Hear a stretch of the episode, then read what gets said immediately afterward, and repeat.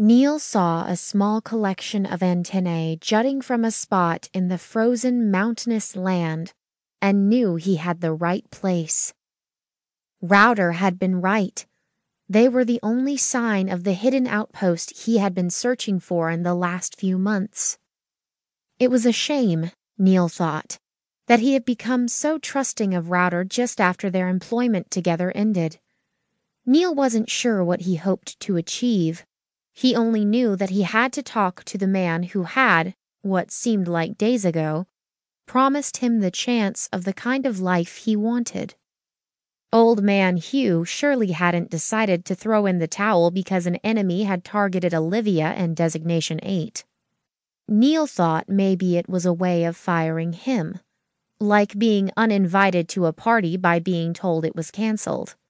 Perhaps he had failed his first test and Hugh decided Neal wasn't fit. Yet, when Router seemed willing to help Neal find Hugh's outpost, he realized that was just a fear. Neal would never look at fear the same way. On his first mission with Designation 8, he had come to understand his fear could not only be used against him by his enemies, but it could also get people killed.